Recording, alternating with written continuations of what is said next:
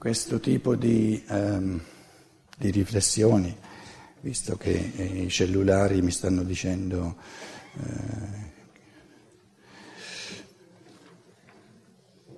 di, di riassumere, di, di concludere, ehm, una riflessione sul passaggio dalla testa al cuore, sul passaggio dalla testa al cuore. Come si passa dalla testa al cuore?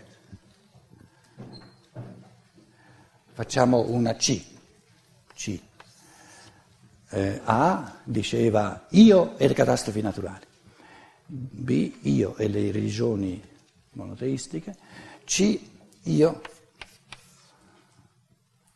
vado dalla testa al cuore. Come, come diventa la testa? I bei pensieri, le cose studiate eh, che ci sono nella testa, vado dalla testa al cuore. In altre parole, trasformo in vita, trasformo in vita le teorie. La teoria diventa vita. Come diventa vita la teoria? Prima affermazione, la, vita, la teoria diventa vita soltanto in me, tramite me, non negli altri e non nel gruppo, non in una chiesa, non in uno Stato. Soltanto l'individuo può trasformare pensieri, può trasformare l'evoluzione, diciamo, del, dello spirito in trasformazione della vita reale. Perché se lo spirito resta avulso dalla vita, è pura goduria animica, non è spirito. Diventa spirito nella misura in cui diventa operante nel mondo. Lo spirito umano o è operante nel mondo oppure è pura realtà animica, personale, soggettiva. L'animico diventa spirituale, ciò che è anima diventa spirito incidendo nel mondo, oggettivandosi nel mondo, terminando di essere una pura faccenda soggettiva di ciò che resta nella cameretta. E quindi è importantissimo, sempre di nuovo, eh, ritornare alle leggi fondamentali di trapasso, di trasformazione di ciò che è anima, ciò che c'è in me, anima è ciò che c'è in me, in spirito che opera nel mondo, oggettivamente, che trasforma il mondo, l'umanità. Allora, diciamo che c'è eh, un, un modo, un modo, un... Un, un accenno, faccio un breve accenno di, di pensiero, se volete, eh, le cose si possono eh, svolgere in mille modi. In, se cominciassimo adesso eh, un convegno si potrebbero, eh, riassumo, la, si finisce in gloria un po' riassumendo. Diciamo che c'è una morale dell'anima, la prendo in chiave morale, e una morale dello spirito. Una morale dell'anima e una morale dello spirito. E finora nell'umanità c'è stata quasi unicamente una morale dell'anima. E prendo mh, ciò che chiamiamo la scienza dello spirito come un primo invito, un primo monito a trasformare una morale ormai antiquata, una morale desueta, una morale esangue, impotente, proprio perché è morale dell'animuccia, in una morale dello spirito, che è il futuro della morale, che trasforma il mondo. Cos'è la morale dell'anima? È la morale dei comandamenti divini, dei comandamenti, quando vengono dal Padre Eterno si chiamano comandamenti e quando vengono dal governo si chiamano leggi. Quando vengono da Dio si chiamano comandamenti, quando vengono dagli uomini si chiamano leggi. E la morale dell'anima è la morale di osservanza. La morale dell'osservanza, la morale della sottomissione. Badate che non sto dicendo che l'osservanza è qualcosa di moralmente cattivo. Non sto dicendo che la sottomissione è qualcosa di moralmente cattivo, non fraintendetemi, sto dicendo è una morale dell'animuccia. L'anima non è qualcosa di, di negativo o di positivo. L'anima è necessaria, perché l'anima è ciò che c'è. Anima siamo tutti, anima si è, spirito si diventa. In altre parole, come si fa a trasformare un fenomeno di anima dal tutto che c'è, farlo strumento, farlo da base per tutto un'altra? Allora, l'anima, che finora è tutto quello che c'è stato, adesso si fa da base per creazioni individuali. Questi sono gli individui, no? L'individualismo etico, dove sulla base di ciò che è di anima, o se volete la duplice base, qui è una base ancora più micidiale, che è il corporeo, la natura, il corporeo, la natura, l'anima è il, sono, diciamo, il vissuto interiore, e lo spirito è l'operare individuale dell'essere umano a trasformare il mondo e l'umanità. E questo spirito individuale è tutto da venire, tutto da creare. Abbiamo una morale così antiquata che chiede allo spirito individuale di diventare buono sottomettendosi, immergendosi. L'uomo diventa buono moralmente per sommersione. Cancellando se stesso diventa buono. Che assurdo! Che assurdo!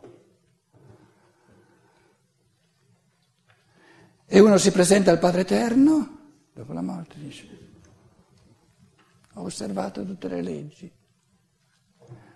mi sono sottomesso. E beh, e non hai fatto nulla di tu, non hai creato nulla. Ma che ti ha fatto spirito a fare? Hai soltanto goduto il tuo essere osservante. Sei andato in brodo di giuggiolo perché eri così bello sottomesso e non hai combinato nulla.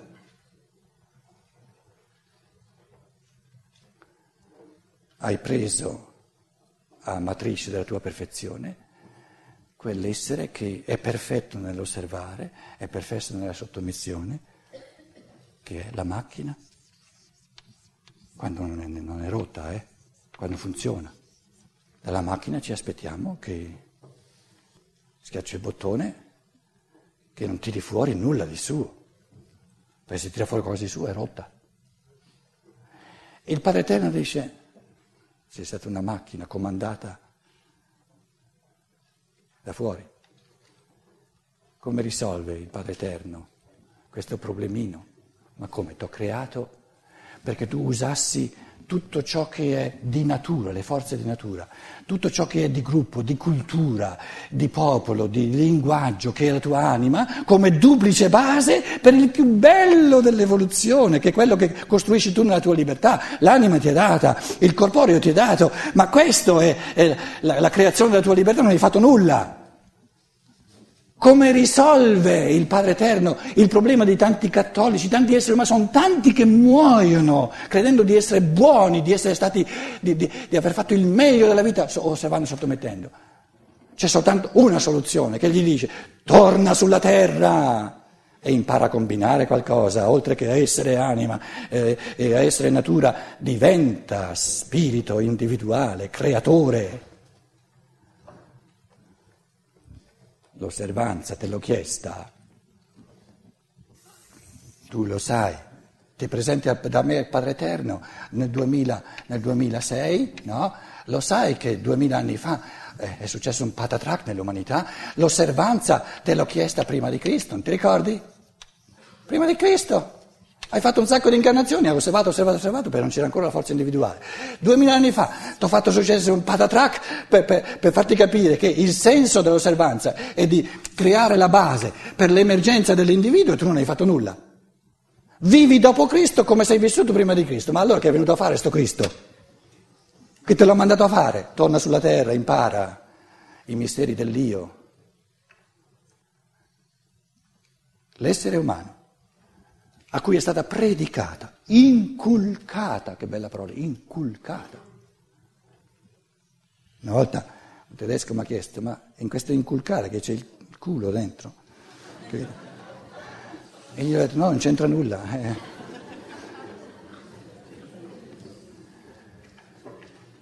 Di nuovo uso parole mie per dire fenomeni che viviamo continuamente, ma vanno portati a coscienza. Siccome tanti individui si rendono conto, sentono, no? Magari senza portare a coscienza, ma vedono che non basta, non, è una camicia troppo stretta, osservare e, e sottomettermi, eccetera, eccetera, eccetera. Cosa fanno? Vivono nella prevaricazione e si godono di andare contro tutte le regole che ci sono. Nell'umanità di oggi ci sono soltanto, quasi solo queste due alternative. E, e, e, e tra l'altro, devo dirvi, la, la, la scienza dello spirito di Steiner è la prima proposta di alternativa a queste due, una di sottomissione, l'altra di prevaricazione, però, siccome siamo agli inizi, molti hanno capito e hanno vissuto la scienza dello spirito come...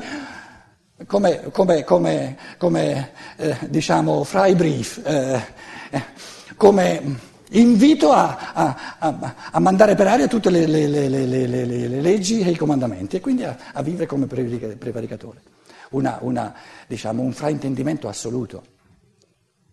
Perché una morale della prevaricazione è in negativo, non è una proposta positiva, è in negativo.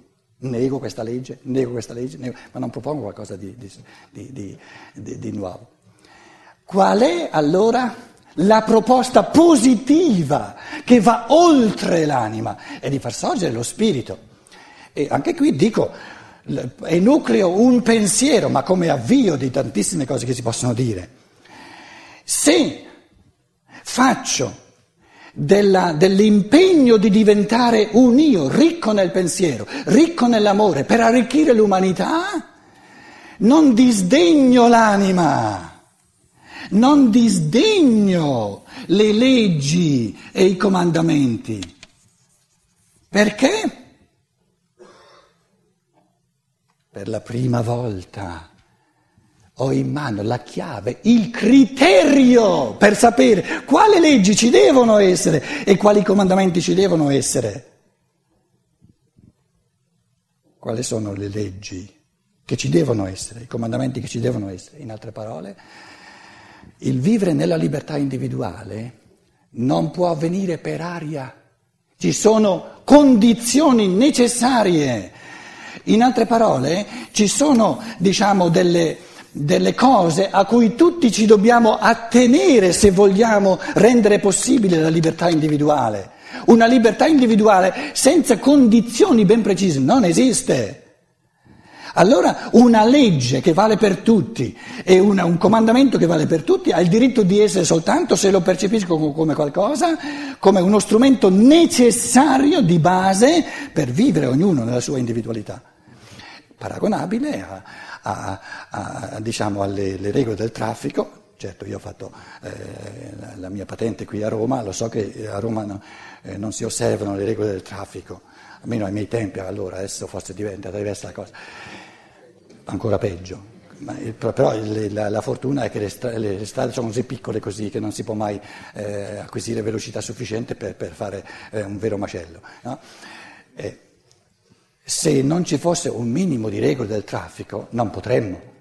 Quindi il senso dell'osservanza delle, delle regole del traffico non è che, che io vado in macchina per osservare le leggi del traffico, è uno strumento, una condizio sine qua non, perché ognuno possa andare là dove vuole e fare quello che vuole. Quindi l'intento del, del, del, del traffico è individuale in ognuno, però le leggi che permettono questo individuale, la realizzazione dell'individuale, sono comuni.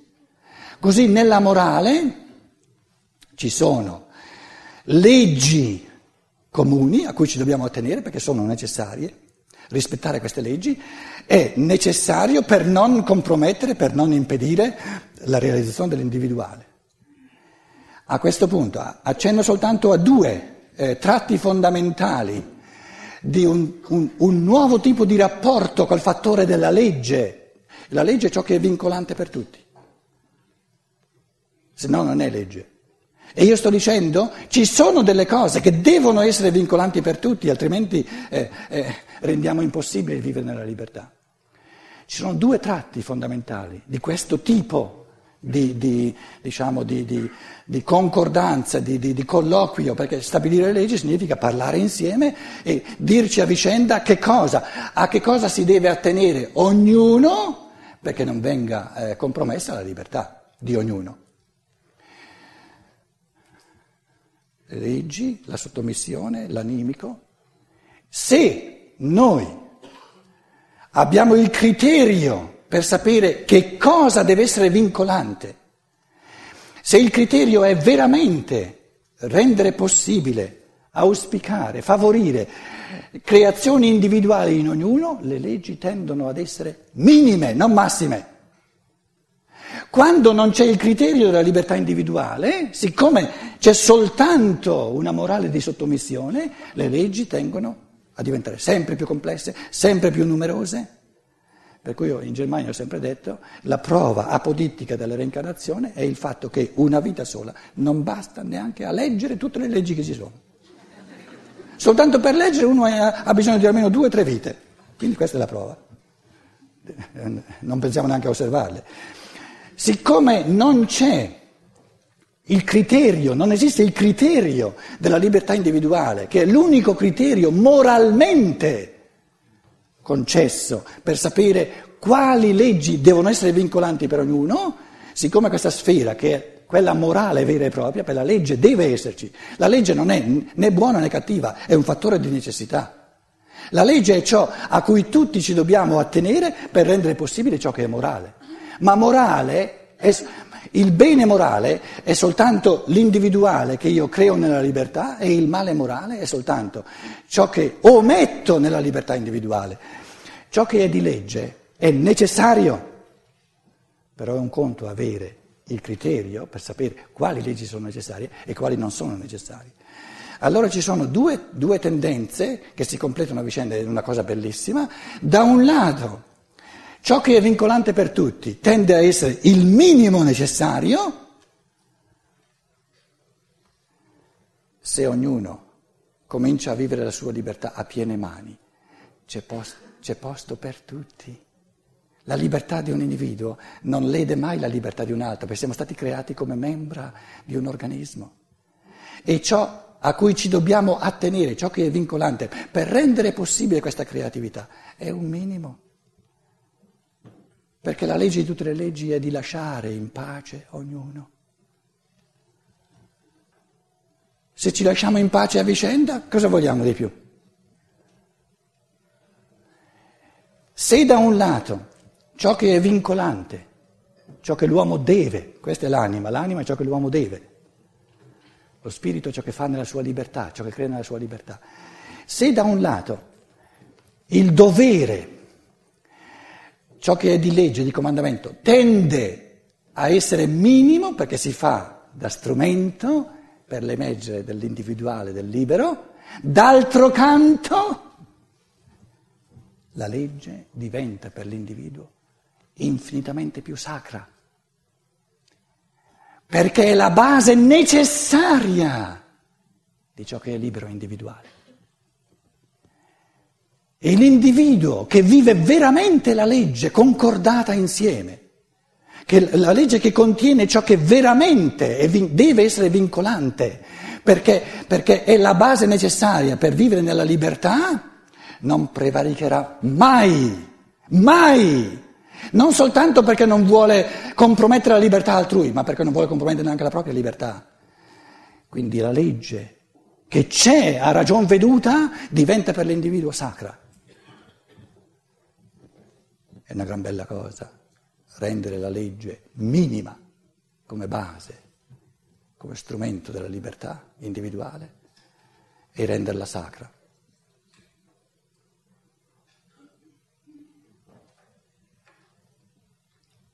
Il resto lo lascio a voi. Grazie per la vostra pazienza.